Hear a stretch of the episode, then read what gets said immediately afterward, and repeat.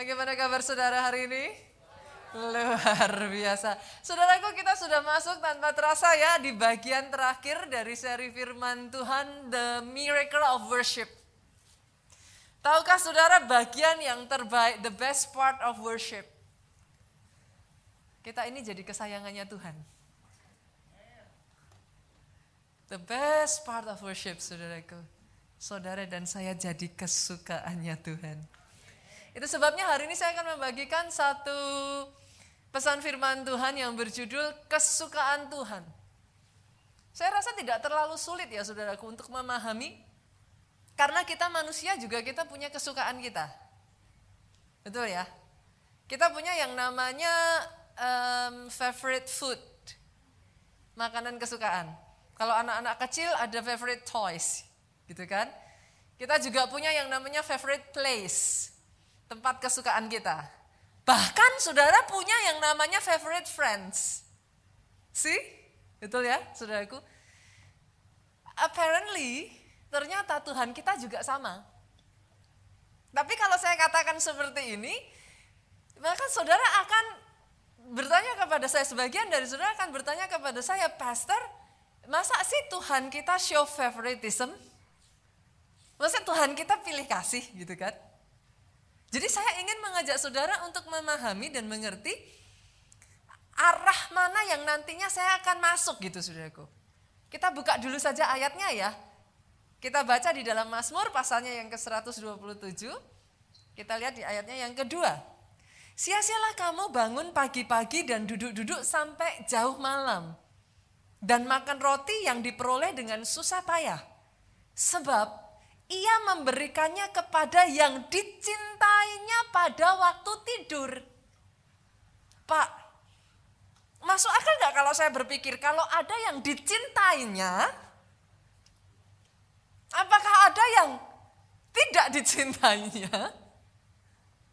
Saudara ngerti poin saya ya di sini gitu. Pastor, kita familiar dengan lagu ini, Tuhan cinta segala bangsa, semua bangsa di dunia and I agree. 100% saya setuju, saudaraku. Bahkan kalau boleh saya katakan kepada saudara jauh sebelum in case ada di antara saudara yang datang ke tempat ini dan saudara ke gereja hanya supaya dicintai Tuhan gitu. Saudara melayani hanya supaya dapat perkenanan Tuhan. Sorry to say saudara. Ketika saudara masih jauh daripada Tuhan sekalipun, dia sudah memilih untuk mengasihi engkau. Bahkan di titik terendahmu di mana kau masih melukai hatinya Tuhan. He love you just the way you are.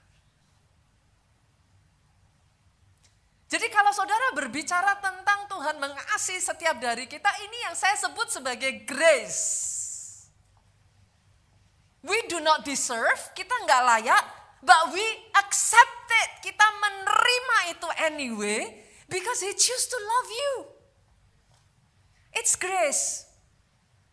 Tapi hari ini saya ingin mengajak saudara melihat sisi lain, angle lain dari kasih Tuhan itu gitu. Kita buka ya, kisah Rasul pasalnya yang ke-15, sorry 13 ayatnya yang ke-22. Setelah Saul disingkirkan, Allah mengangkat Daud menjadi raja mereka. Tentang Daud, Allah telah menyatakan, Aku telah mendapatkan Daud bin Isai, seorang yang berkenan di hatiku dan yang melakukan segala kehendakku. Saya ajak saudara melihat di terjemahan bahasa Inggrisnya ya. Karena akan lebih mudah bagi kita untuk memahami. I have found in David son of Jesse. Tuhan menemukan di dalam dirinya Daud anak Isai ini satu karakter, satu kualitas saudaraku. Yang membuat dia ngomong a man after my own heart. Di dalam dirinya Daud ada sesuatu yang dilihat Tuhan yang sampai membuat Tuhan ngomong, ini loh a man after my own heart. Doa saya atas hidup saudara, saudara, saudara, saudara, saudara, saudara, saudara, saudara, saudara di tempat ini. Dia temukan kualitas hati seperti itu ada dalam hidupmu. Aminnya boleh yang paling keras saudaraku. Tepuk tangannya yang paling meriah buat Yesus Tuhan kita. Jadi atas hidupmu saudaraku dan jangan lupa kualitas seperti apakah itu. Who will do all my will. Pastor, tapi bukannya Daud itu bikin salah ya? Daud itu melakukan dosa yang fatal. I know, sudah. Yes, he does gitu.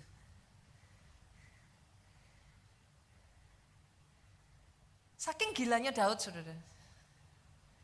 Dia bikin dosa terus dia nyanyiin.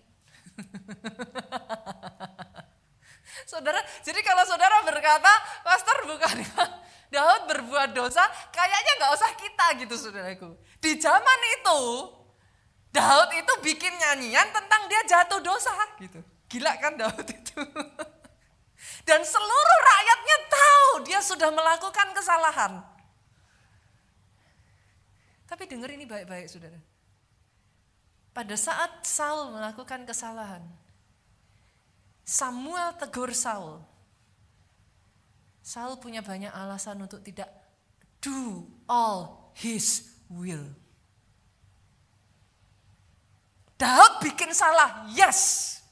Saya mengatakan ini saya tidak mengkompromikan bahwa saya tidak setuju dengan apa yang dilakukan Daud gitu saudaraku. Yes dia bikin salah, yes dia jatuh dosa. Tapi the moment Tuhan utus Nabi Nathan, saudara, menegur Daud. Dia tersungkur jatuh di hadapan Tuhan. Dia mengakui, menyadari kesalahannya, dan dia bertobat. Daud punya banyak kelemahan. Daud bikin salah. Tapi catat ini baik-baik saudaraku a man after my own heart who will do all my will. Terlepas dari apa pun yang pernah kau lakukan, saya berdoa dari tempat ini ada orang-orang yang dedikasi dalam hidupnya Tuhan ini aku Tuhan. Dengan semua kekurangan, dengan semua yang ada dalam kehidupanku Tuhan.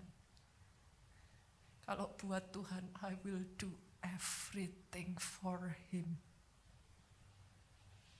Doa saya, keluarga Allah adalah orang yang cintanya sama Tuhan sampai seperti itu.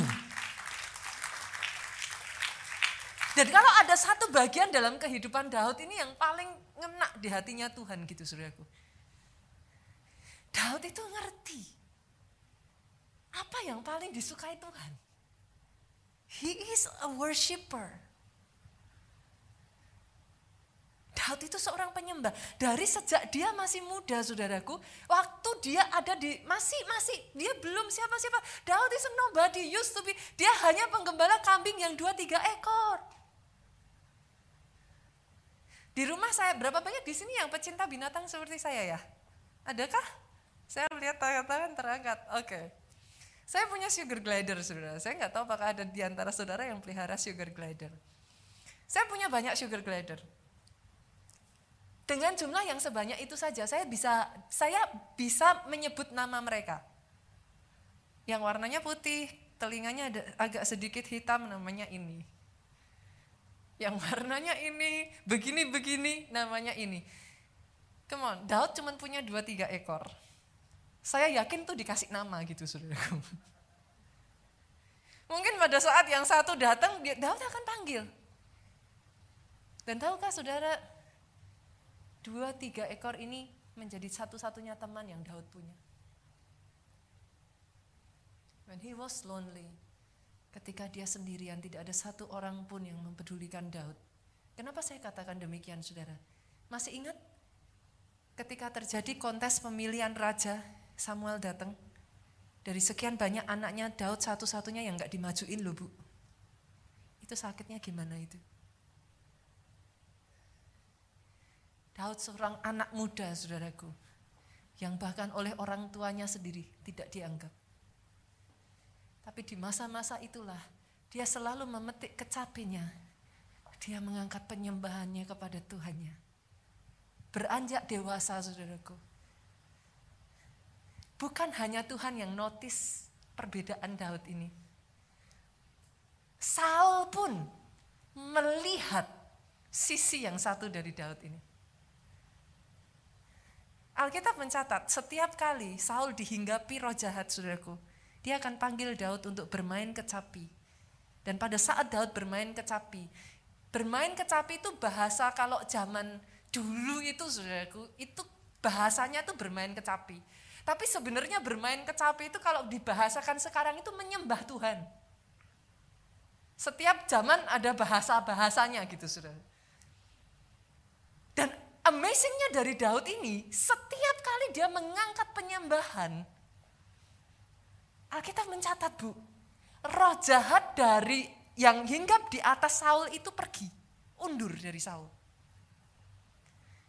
Pernah nggak ketemu orang-orang tertentu, nggak usah orang-orang lah saudara, saudara di gereja kita ini ada sangat banyak worship leader gitu.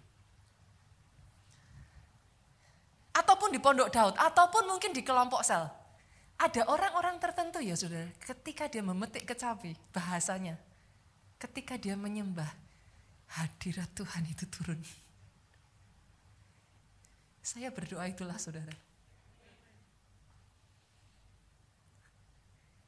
Itu kesukaannya Daud. Pastor kok pastor bisa tahu kalau menyembah itu kesukaannya Daud? Gampang saudara. Saudara mau tahu kesukaan orang yang sesungguhnya? lihat orang itu di puncak karirnya. When someone is at the top, saudara bisa ngelihat apa sih kesukaannya dia. Ketika belum apa-apa saudara, boleh seseorang suka mobil. Tapi karena nggak punya uang kan nggak bisa mengekspresikan. Mau gimana beli caranya? Tapi ketika seseorang at his top, saudara akan melihat nanti mulai itu koleksi mobilnya berjejer di garasi saudaraku.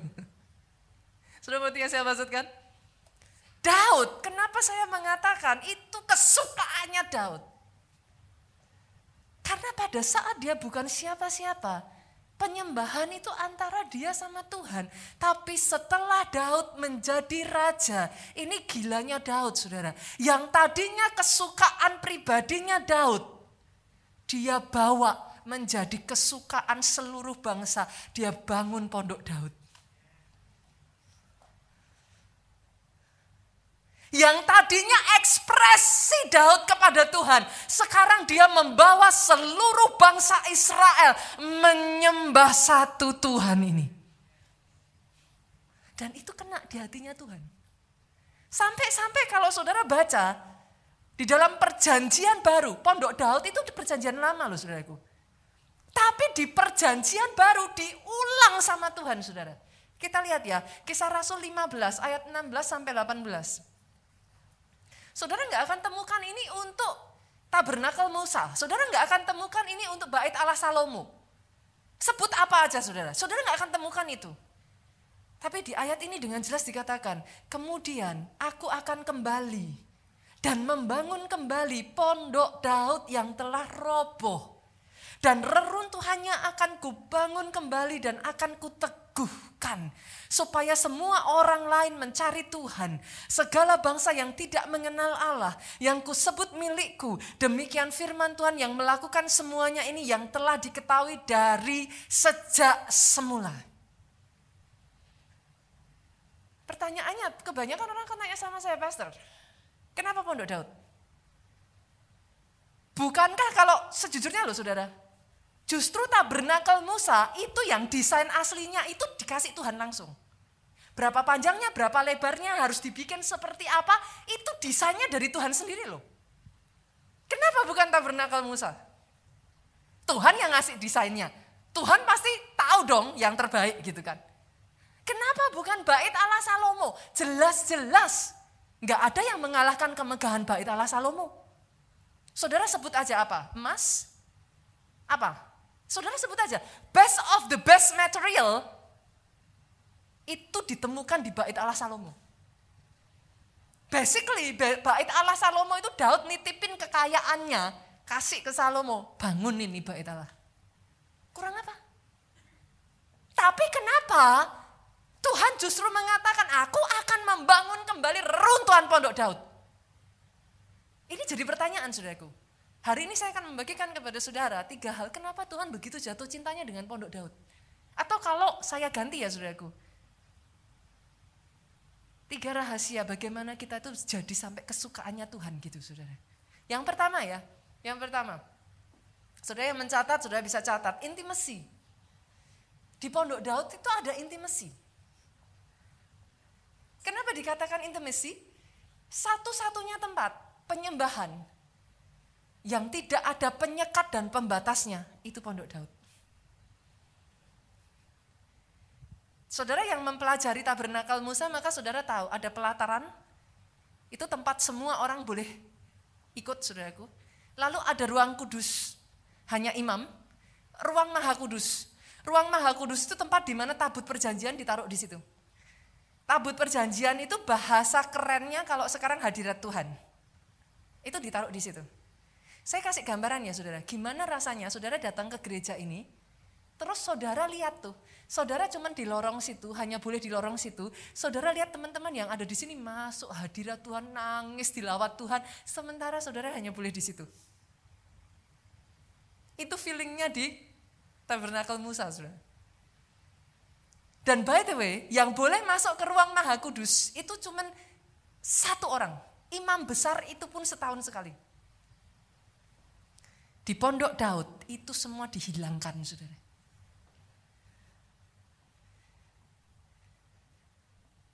Tahukah saudara, pernahkah saudara berpikir, buat sebagian besar kita manusia, sangat banyak, bahkan di antara orang Kristen pun. Saya tidak mengatakan ini salah ya, saudaraku. Tapi berapa banyak dari kita sering kali cari Tuhan hanya karena kita butuh pertolongan Tuhan. Cari pas butuh berkatnya Tuhan. Cari pas kepepet.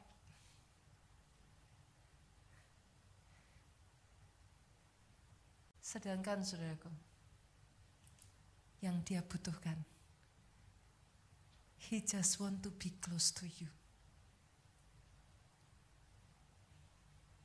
Tuhan gak butuh yang lain. Tuhan cuma pengen deket aja sama saudara. Kadangkala ketika saya melihat ini tuh so sad loh saudara. Berapa banyak di tempat ini yang sudah jadi orang tua boleh lambaikan tangan? Berapa banyak yang sudah punya cucu? Bapak Ibu, kalau saya tanya loh, kalau sudah jadi orang tua, orang tua kepenginnya apa saudara? Pastor, kami nggak butuh yang lain. Lihat anak kumpul jadi satu, sudah seneng. Betul? Ketika saudara mencari semuanya itu, he just want to be close to you. Izinkan saya mengatakan ini saudaraku, worship is not about bukan masalah gedungnya yang mewah. Oke okay lah gitu. Kalau memang itu yang Tuhan cari, definitely dia sudah akan pilih bait Allah Salomo. Worship bukan hanya masalah semua presisi, harus mixer terbaik, peralatan musik terbaik, suara akapela yang cantik dan indah, maka Tuhan sudah akan cari tabernakel Musa, saudaraku. Semua dibuat secara presisi, semua dibuat tepat ukurannya.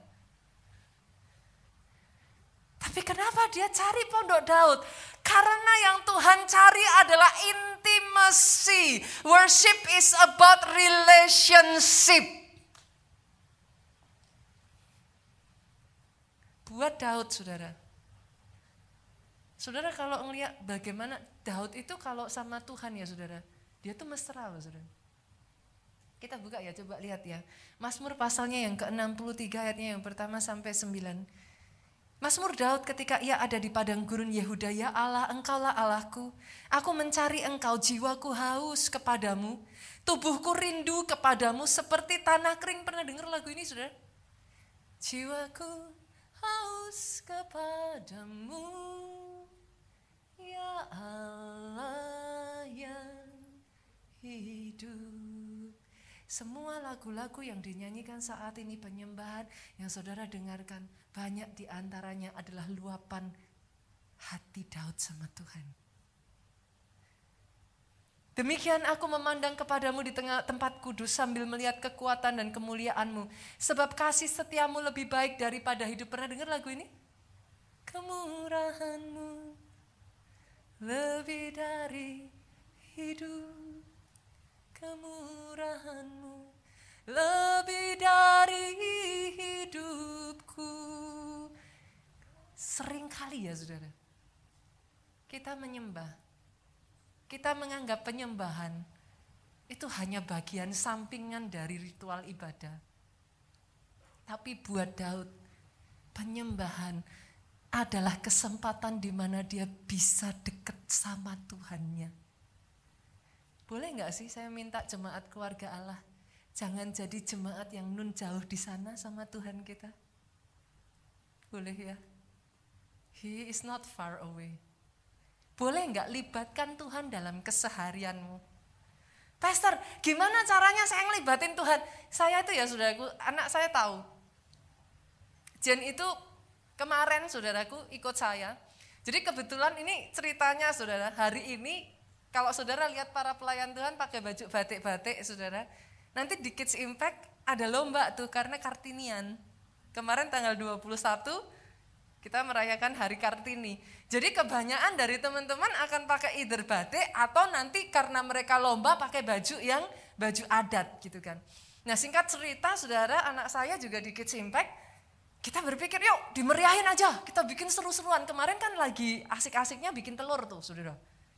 Thank you ya buat orang tua yang sudah mensupport anak-anaknya. Saya lihat tuh bikin telur yang heboh bukan anaknya tapi mami-maminya saudara. Ibadah jam 8, jam 7, mami-mami udah kumpul dan heboh seru. Saya sampai ketawa. Tapi senang sekali, senang sekali anak-anak ber apa namanya berkreasi, senang sekali. Tadi di, kemarin diumumkan pemenangnya mereka heboh sekali gitu, saudaraku. Nah hari ini juga sama. Nah singkat cerita, saudara, kemarin saya WA-WAan dengan WL kita tadi gitu. Besok mau pakai baju apa nih gitu. Saya bilang saya nggak punya baju apa-apa nih uh, paling batik saya gitu. Eh bikin heboh, pakai baju adat gitu kan. Waduh, saya tuh sekian waktu lalu saudaraku handphone saya tuh hang, nomor-nomor yang kontak-kontak yang saya uh, simpan itu hilang, semuanya hilang saudaraku. Jadi saya juga nggak ngeh gitu. Dan tempatnya, tempat persewaan baju ini kemarin Sabtu itu udah malam saudara, udah jam sekitar jam 7, jam 8 malam gitu. Waduh saya pikir ini kayaknya udah nggak bisa gitu. Tadinya eh, apa namanya Dina, Dina WL kita tadi, dia bilang, oh, Bu, nggak apa-apa, saya ke sana aja gitu. Terus dia WA saya, waduh nggak bisa nih, udah tutup gitu. Nggak ada orangnya, nggak bisa dipinjem nih gitu. Aduh ya sudah gitu. Terus saya tuh ngomong, nah ini sudah, saya tuh ngomong sama Tuhan. Saya tuh punya kebiasaan panggil Tuhan itu pah. Karena saya menganggap dia itu, anak saya tanya saya, Mom, Mamam tuh kok kalau panggil Tuhan kok pah. Kenapa? Pah itu apa? Saya bilang papa. Karena dia nggak ngerti saudaraku, dia biasa manggil uh, papinya tuh daddy gitu. Jadi dia bingung kok saya panggil pah itu kenapa? Saya bilang Tuhan itu Tuhan itu papa saya gitu. Papa buat semua roh saya bilang gitu. Saya jelasin ke anak saya gitu. Jadi saya tuh ngomong sama Tuhan, pah, dicoba nggak ya? Gitu. Tadi udah dibilang tutup gitu. Dalam setiap kehidupan saya saudaraku, saya belajar. Kalau sama Tuhan, saya tuh nggak pernah nganggap dia tuh nun jauh di sana. Pah, tolong aku ya Pah, bisa ketemu nggak tempatnya? Dalam hati saya ada dorongan, go. Saya coba, saya ajak anak saya saudara, Jen, ayo pergi. Mom, mau ke mana? Kita mau sewa baju adat, saya bilang gitu. Mama tahu tempatnya enggak? Enggak. Itu udah lama. Momom terakhir ke sana itu sudah mungkin ya saudaraku sekitar I don't know lah, mungkin enam tahun yang lalu. Dan saya nggak bener-bener tahu tempatnya gitu. Cuman kayaknya di hati, it's okay, go gitu kan. Saya jalan saudara. Terus anak saya ngomong, mom, nggak mungkin ketemu. Kalau sampai mom ketemu, Jen percaya kalau Tuhan itu benar-benar bisa bicara sama kita. Karena anak kecil saudara. Jadi konsep Tuhan berbicara kepada kita, itu buat mereka itu masih gimana Tuhan bicara gitu. Caranya Tuhan bicara itu gimana? Jen nggak bisa dengar suara Tuhan. Jen nggak lihat Tuhan. Gitu. Jadi kadangkala justru Bapak Ibu semua ya dalam kehidupan sehari-hari itulah cara kita mendidik anak kita. Saya bawa dia, benar ya Jen? Kalau nanti mau ketemu, kamu tahu Tuhan bisa bicara gitu kan. Dalam dalam perjalanan itu saudaraku, dia sering sekali mendengar saya ngomong, Pak ini ke mana? Pak tolong nih Pak, lupa lupa, ini arahnya ke mana? Saudara tahu Tuhan arahkan satu demi satu, Tuhan ingatkan kalau saudara tak tanya sama saya pastor, pastor literally bisa dengar suaranya Tuhan langsung audible? Enggak. Tapi somehow itu seperti GPS mapnya itu ditanam di sini gitu. Kayak tahu aja, ini ke kiri nih. Ini habis ini ke kanan. Dan benar saudara, tempatnya ketemu anak saya ngeliat, Jen itu ngeliat tempatnya ketemu gini, yakin ini tempatnya. Gitu. Ini gelap kata dia. Dan emang sudah tutup orang udah jam delapan setengah sembilan pak. Udah tutup tulisannya tutup. Jen, kalau Tuhan sudah suruh, pasti dibuka jalan, saya bilang gitu. Pasti bisa, saya bilang. Saudara tahu, saya tuh ngomong dalam hati, dia nggak dengar saya saudara, tapi saya ngomong, Pah, tolong aku. Saya tuh cuma ngomong gitu aja saudara.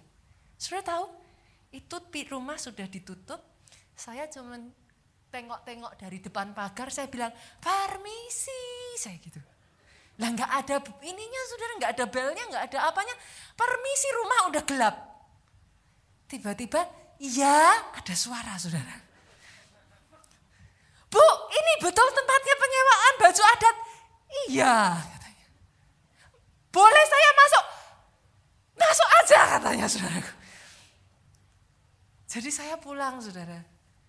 Tuhan sediakan tepat persis yang dibutuhkan anak saya bisa ikut lomba hari ini. Itu bukan hal besar saudara.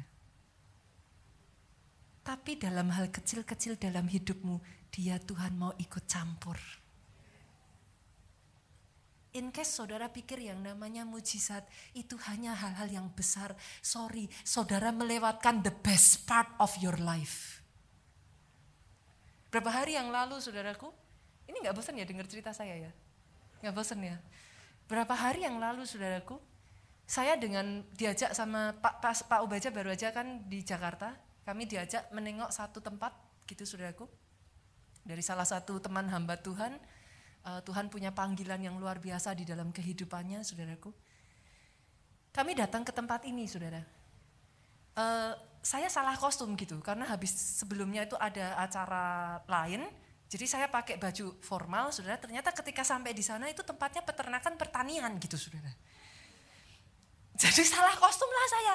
Kalau baju mah nggak masalah, sepatunya itu, saudaraku jadi tempatnya ini benar-benar uh, luar biasa Tuhan gerakkan hamba Tuhan ini untuk uh, menanam apa segala macam bercocok tanam ininya saudaraku dan sehingga itu bisa memenuhi uh, justru dipakai Tuhan untuk me menolong banyak orang di masa pandemi kemarin gitu. Ya. Singkat ceritanya gini sudah, saya jalan-jalan sama Pak Jo, kami gandengan tangan, saya tuh happy sekali sudah. Kenapa? Cuacanya enak sekali. Hah, saya tuh sampai ngomong gini, sudah lama ya nggak pergi jauh kayak di tempat yang kayak ini gitu loh, apa sih sejuk gitu saudara. Jadi saya jalan-jalan, saya senang sekali, saya enjoy sekali. Saya bilang, saya katakan, ah ini suasananya enak sekali. Pendeta itu ngomong, saya ditanya sama Pak Jo, Pak apa biasanya memang seperti ini? Oh bisa sampai 50 derajat di sini katanya. Uh, saya kaget saudaraku. Gak mungkin saya bilang, loh ini panasnya itu kalau 40 derajat siang hari begini udah biasa. Loh saya lihat suami saya. Loh, ini bahkan panasnya Jakarta nggak terasa sama sekali. Ini seolah-olah seperti kita ada di puncak, saudaraku. Jadi saya lihat ke Pak Jo dan saya katakan terima kasih Tuhan. Bahkan cuaca pun Tuhan berikan yang terbaik. Saya tuh ngomong, Pak, thank you. Boleh nggak sih sama Tuhan saudara kayak gitu? Jangan hanya melihat dia dari mujizat-mujizat-mujizat besar. Sehingga saudara merasa nggak pernah dapat mujizat. Karena saudara selalu menanti-nantikan yang di depan mata, yang Tuhan kerjakan every single day. Tidak pernah kau lihat. Hari ini kita masih bisa bangun, kita masih bisa memuji Tuhan, kita masih bisa ke gereja. Itu nafas anugerah dari Tuhan. Saya tuh paling seneng nyeritain yang kecil-kecil gini nih loh saudaraku. Senang sekali saya. Kenapa? Karena kadang orang nggak bisa melihat. Hal kecil-kecil. Ketika kau belajar intim dengan Tuhan. Tahu nggak saudara mujizat besar dimulai dari apa? Yang kecil-kecil kau belajar dengar-dengaran suara Tuhan. Dia bawa engkau yang besar. Saya cerita lagi mau? berapa berapa waktu yang lalu saudaraku? Berapa waktu yang lalu? out of nowhere saudara, saya lagi goreng. Lagi goreng, entah kenapa saya tuh pakai minyak, minyak yang di, kayak biasa kan ada kadang ada hadiah itu loh saudaraku. Nah saya nggak tahu kenapa, intinya kayak pas hari itu aja gitu. Saya goreng dan nggak tahu kenapa minyaknya itu di lidah saya terasa nggak enak sekali gitu. Sampai kayak gimana sih kayak, kayak nempel gitu loh bu. Apa sih kayak ibu-ibu kita ya rasanya di lidah tuh nggak enak sekali gitu. Saya ngomong sama suster saya sus ini minyak apa sih kok nggak enak sekali? Beli minyak yang itu loh yang biasa kita saya bilang gitu. Ibu minyaknya habis gitu. Nah hari itu saya searching searching searching dapatlah minyak. Loh saya kaget. Ini minyak murah sekali saya kan nggak tahu saudara bakalan perang saya juga nggak tahu orang minyak kemarin harganya sampai minus kok mana pernah kepikir namanya ibu-ibu katanya antri minyak kan gitu sudah awal tahun kemarin gara-gara saya dengar suara Tuhan Harganya murah. Tuhan bilang, beli yang banyak. Tuhan buat apa? Sudah, beli yang banyak. Saya beli 50 liter, saudara. Nah disuruh beli banyak. Harganya murah. Diskon. Tak beli 50 liter. Tak masuk ke lemari. Semua orang heboh Pastor, harga minyak, wah harus antri, minyak susah. Saya buka lemari, saya nari-nari. Minyak saya cukup buat setahun.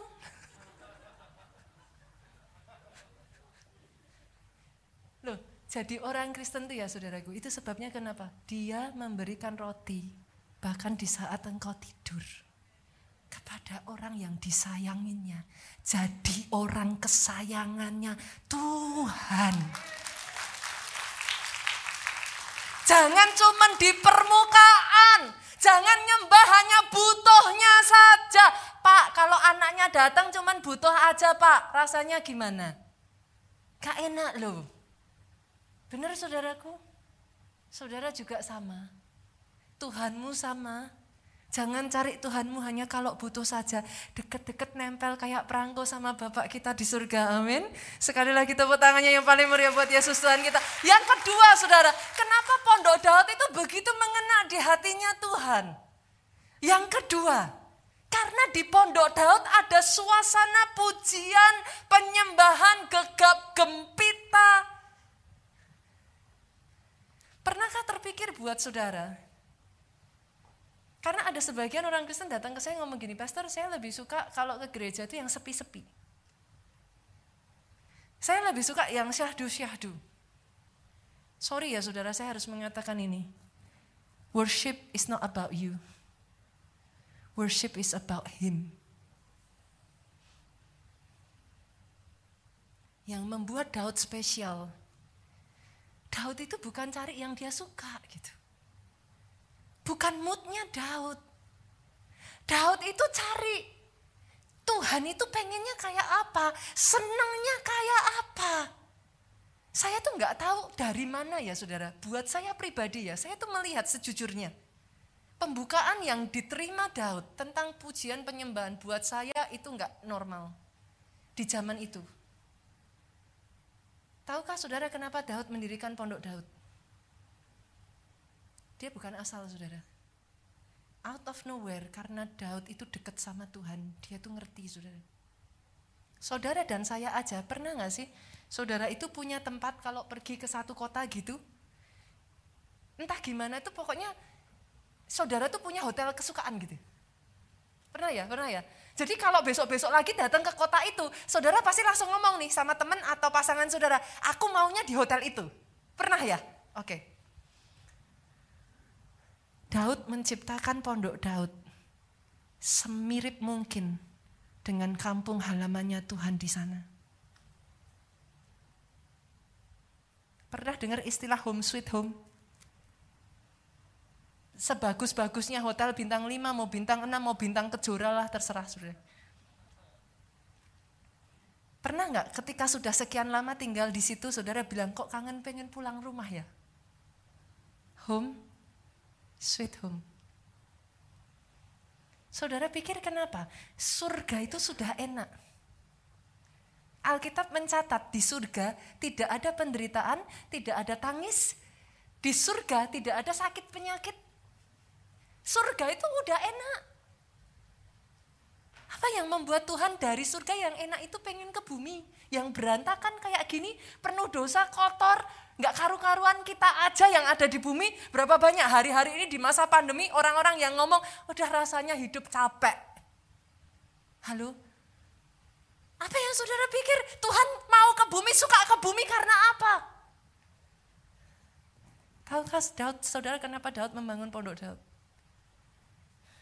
Somehow, Daud berpikir, kalau sampai ada satu tempat di muka bumi ini yang Tuhan mau datang, dia ciptakan kampung halamannya Tuhan.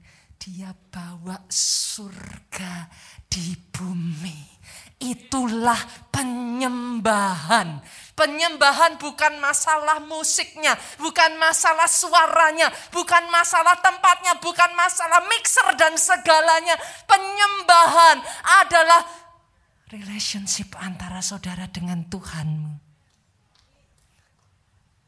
Surga itu nothing but nothing but praise and worship, saudara. Begitu inginnya Daud dekat sama Tuhan, dia pastikan kalau Tuhan mau datang ke bumi, Daud pastikan Tuhan betah di pondok Daud. Itu sebabnya dia nggak pernah tahu kapan nih Tuhan mau hadir. Bu, kebayang nggak sih bu? Sampai dibuat 24 jam dalam sehari loh. Karena tuh Daud tuh nggak pernah tahu. Kapan Tuhan mau datang? Dia pastikan 24 jam dalam sehari kapan pun itu.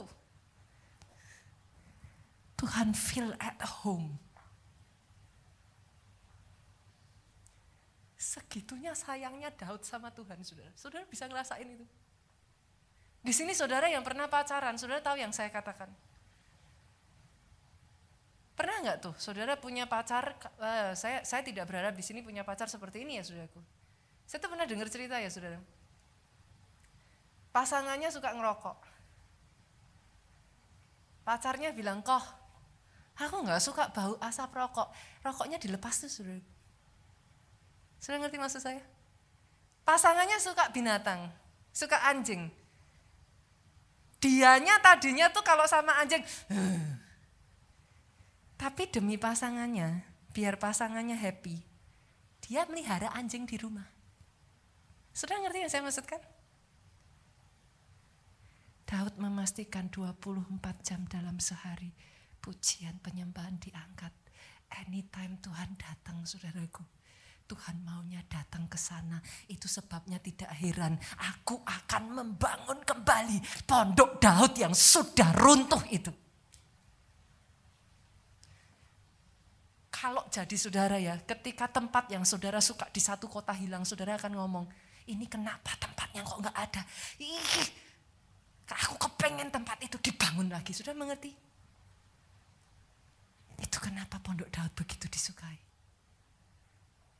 Daud itu orang yang segitunya sama Tuhan, saudara. Kadangkala kita ya kalau sama manusia kita hormat, kita respect. Orang dengan uh, apa namanya ranking yang ini kita respect, saudara. Tapi kadang sama Tuhan, bisa nggak kita menghormati seperti itu? Ketika saya mengambil salah satu materi ya saudara tentang Raja Daud ini ya. Yang membuat saya sampai menangis tahukah saudara di zamannya Daud saudara. Daud itu membangun pondok Daud lebih tinggi dari istananya sendiri. Such a person. Pastor, apa pentingnya pondok Daud dibangun lebih tinggi? Sorry saudara. Zaman sekarang aja saudara tahu tempat-tempat tertentu yang bangunan di kota itu nggak boleh lebih tinggi dari tempat sakral mereka. Pernah dengar saudara?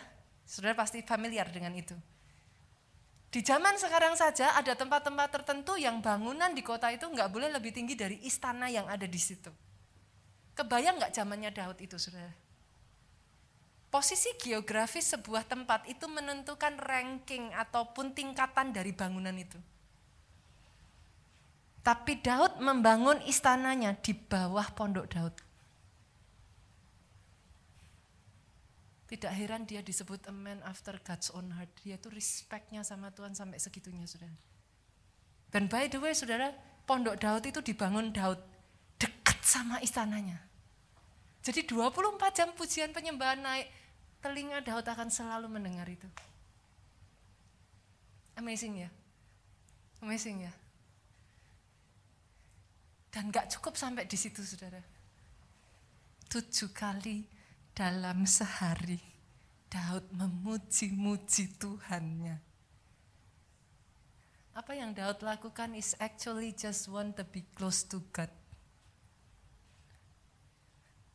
Dia tidak pernah meminta yang lain-lain. He just want to be close to the one and only friend he has. He has nobody. Dia hanya punya dua tiga ekor kambingnya. Tapi pada saat itulah dia berjumpa dengan satu sosok pribadi yang selalu menemani dia di mana pun dia berada. Sampai dia menutup matanya saudaraku. Yang Daud mau, he just wanna be close to this one friend.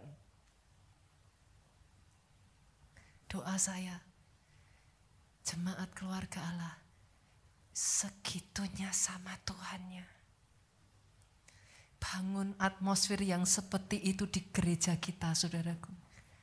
Bangun atmosfer yang seperti itu di keluargamu. Bangun atmosfer seperti itu di tempat kerjamu, di tempat kuliahmu, di mana pun engkau berada dan melihat kepada yang disayang Tuhan. Apa yang dia akan kerjakan, saudara.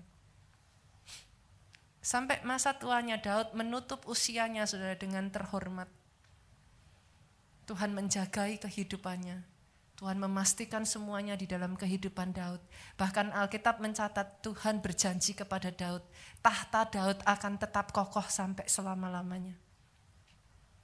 Saya berdoa itu jadi atas hidupmu, atas hidupmu, atas hidup setiap pribadi lepas pribadi di tempat ini. Yang terakhir, yang ketiga, pemain musik boleh maju ke depan. Saya tutup dengan ini, saudara. Apa yang membuat Pondok Daud itu begitu spesial? Tabernakel Musa itu disuruh oleh Tuhan, saudara. And then that's good, that's good gitu. Musa taat. Bolehkah saya ngomong ini, saudara? Ketika Tuhan perintahkan saudara melakukan sesuatu dan saudara taat, itu good. Oke ya saudaraku. Saudara berbuat dosa, berbuat salah, Tuhan tegur dan saudara bertobat, saudara tidak melakukan lagi, that's good. Tapi itu hanya satu level ada level berikutnya di mana saudara itu saking dekatnya. Saudara kenal nih pribadi, saking dekatnya dengan teman saudara ini. Sampai saudara tahu apa kesukaan orang ini, apa yang dia mau. Dan saudara lakukan itu tanpa diminta. Itu yang membuat pondok Daud kena di hatinya Tuhan. Saya berdoa ya saudara, benar-benar Jakarta boleh nggak kita bangun lagi yuk Pondok Daud? Selama masa pandemi ini, saya tahu masing-masing berjuang dan sibuk dengan urusan masing-masing. Tapi atas kota Jakarta, saya berdoa kalau ada satu tempat Tuhan itu disukakan gitu. Biarlah 24 jam dalam satu hari, ini impian saya saudaraku. Di gereja kita di kota Solo kita sudah lakukan itu. Impian saya. Pastor kalau ditanya, pastor pengennya apa? Bikin gereja besar. Bukankah setiap pendeta kepengennya jemaatnya besar, gerejanya besar? Oke, okay, I agree saudara. Tapi untuk apa jemaatnya besar? Tapi kenyataannya di tengah pandemi imannya nggak kokoh. Cintanya sama Tuhannya biasa-biasa aja. Jemaatnya tidak tetap berdiri teguh sehingga akhirnya di masa pandemi sangat banyak yang akhirnya undur. Bahkan baru gesekan sedikit babai. Enggak Tuhan-Tuhanan lagi. Kalau ada satu kerinduan saya, saya ingin membangun satu jemaat yang orang-orang di dalamnya cintanya sama Tuhannya mati-matian. Habis-habisan buat Tuhannya. Mau saudara jadi apa? Mau saudara jadi pendeta seperti saya? pembicara kah? Apakah saudara seorang worship leader? Apakah saudara seorang apa pun saudaraku? Mungkin saudara seorang dokter, seorang bisnisman, saudara seorang pejabat, apa pun itu. Tapi cintamu mati-matian buat Tuhanmu. Apa yang jadi agendanya Tuhan jadi agendamu. Who will do all his will? Kalau untuk agendanya Tuhan dilaksanakan di muka bumi ini, all out habis-habisan buat dia. Jemaat seperti ini yang saya mau. Gereja yang seperti ini yang seharusnya berdiri. Kenapa saudara? Satu hari nanti baik saudara dan saya kita semua tidak akan hidup selamanya. Di dunia ini cuma sementara. Kita nanti semua pulang pak. Tapi pada saat kita pulang, saya nggak mau saudara kita berkata, bukannya orang yang berseru Tuhan, Tuhan, yang kan masuk ke dalam kerajaan sorga. Tapi saya berdoa ada orang yang bertahan sampai kesudahannya yang akan masuk kerajaan surga. Bangkit berdiri jemaat Tuhan. Katakan bersama yuk saudaraku. Oh, hanya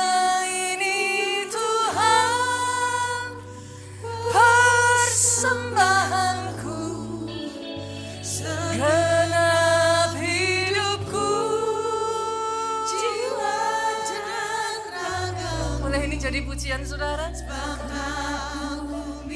Oh Yesus Tuhan. Harta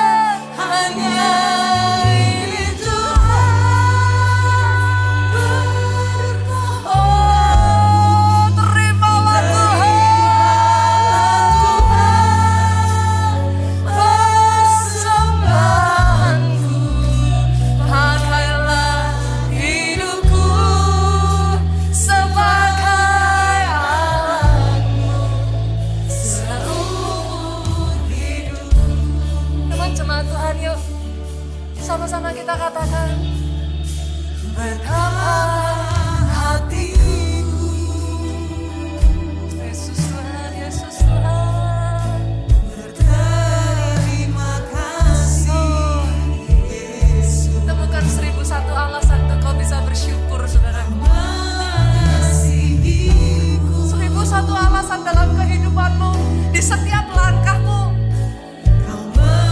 Gak susah kok saudara menemukan jejaknya Tuhan. Jemaat saja yuk pujikan katakan. Betapa hatiku. Kau lihat Tuhan. Ucapan syukur keluar dari bibir kami. Kami ada sebagaimana kami ada saja Tuhan. Kami bersyukur. Terlepas dari teman-teman yang sudah mendahului kami di masa pandemi ini masih memberikan kami nafas kami bersyukur. Kau izinkan kami untuk masih bisa memuji menyembah engkau. Angkat hatimu angkat tanganmu katakan.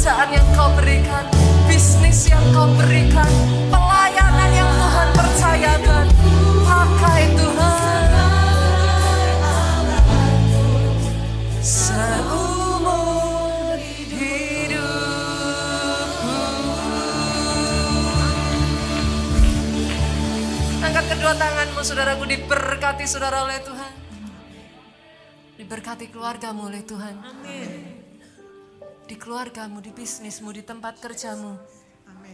Biar suasana surgawi itu ada. Dianugerahkan dalam hidupmu. Panjang umur.